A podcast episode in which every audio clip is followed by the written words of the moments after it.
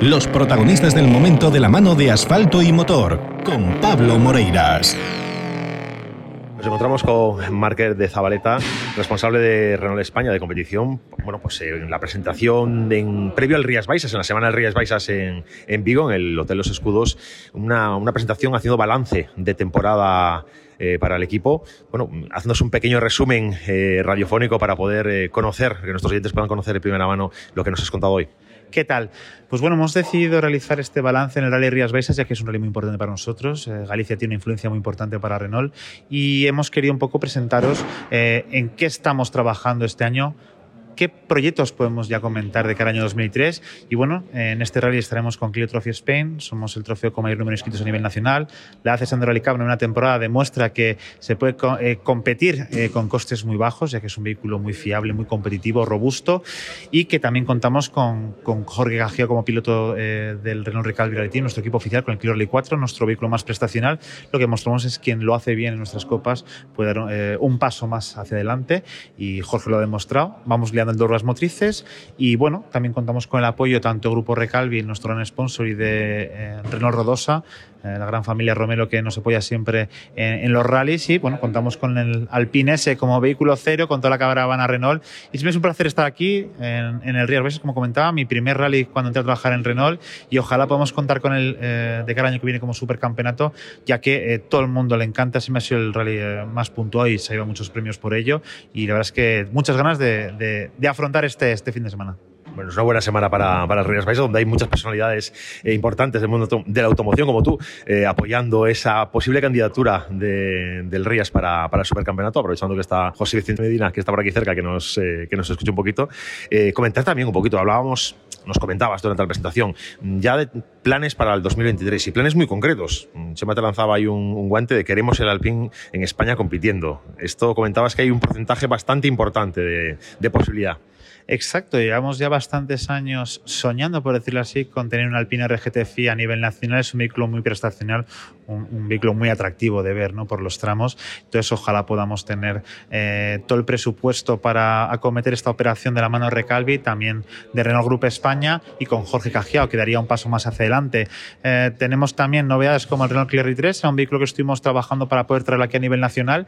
Eh, en el caso con Recalvi estamos trabajando en que sea con, con Alpine, pero no descartamos que tengamos equipos con Renault Clio Ray 3. De hecho, en mediados de noviembre hay unos tests en España donde vamos a llevar a cinco pilotos para que lo prueben y ya tendremos a la prensa que lo podrá probar a finales de año en Andorra, en Clio Ice Trophy. Y bueno, ya estamos trabajando en muchos proyectos, también en muchos campeonatos, ¿no? Estamos viendo el por qué no eh, afrontar la tierra, el rallycross, estamos trabajando como novedad también, que esto no lo hemos ido confirmando, ya hemos adquirido un eh, nuevo Dacia Sandero para poder hacerlo GLP, va a ser el futuro vehículo de la Copa, entonces ya empezó el montaje, estamos trabajando en la ficha de homologación y ojalá a finales de año podamos presentarlo, el año que viene poder trabajar con algunos nuestros pilotos en desarrollarlo y queremos introducirlo primero en copas regionales y luego ya en la Copa Nacional en 2024. Hoy acabas de, de dar un, una puntada interesantísima para mí, que es el tema de la tierra, que parece que hay quien se va olvidando de los rallies de tierra, de la competición en tierra, pero yo creo que tienen, que deberían tener más actualidad y debería haber más apoyo. Y bueno, es bueno que Renault esté pensando en, esta superficie concreta para potenciarla.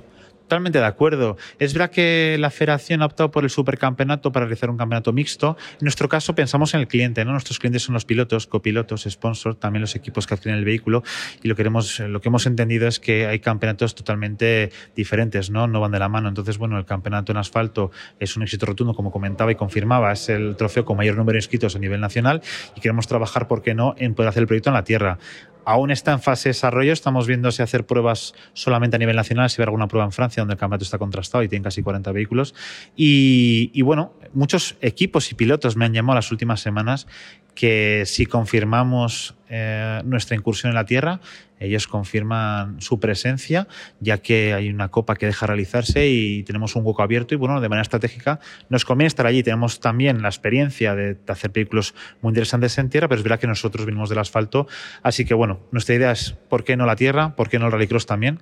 Ya que tenemos propuestas, ya estamos en la nieve con Ice Trophy, donde el año pasado fue un éxito rotundo y poco a poco trabajando en, como comentaba, el tener todos los modelos disponibles, ¿por qué no un Dacia Sandero nuevo? ¿Por qué no un Rally 3? ¿Por qué no un Alpine?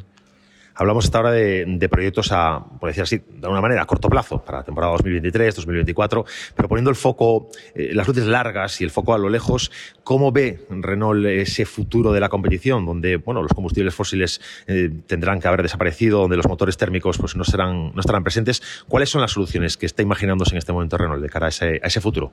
Es verdad que Renault está trabajando en, en todas las alternativas posibles. Nosotros somos de las pocas marcas que quedan con motorizaciones térmicas 100%, no hemos incluido ningún tipo de hibridación. También se está trabajando en modelos con hibridación, ya estamos trabajando también en el futuro eléctrico para competición, en diferentes tipos de combustibles. Bueno, el futuro nos lo dirá, pero nosotros estamos preparados ya que contamos no solamente con, nuestra experiencia a nivel competición, sino también con la experiencia a nivel grupo y también alianza. ¿no? Somos un grupo muy importante a nivel mundial, donde también pues, en el desarrollo de nuestra estrategia de vehículos de marca aprendemos de lo que el futuro nos depare, estamos preparados para ello. Markel, encantado de estar contigo, bienvenido a Vigo y vamos a disfrutar de esta buena semana de, de Rías Baixas. Un placer, amigo.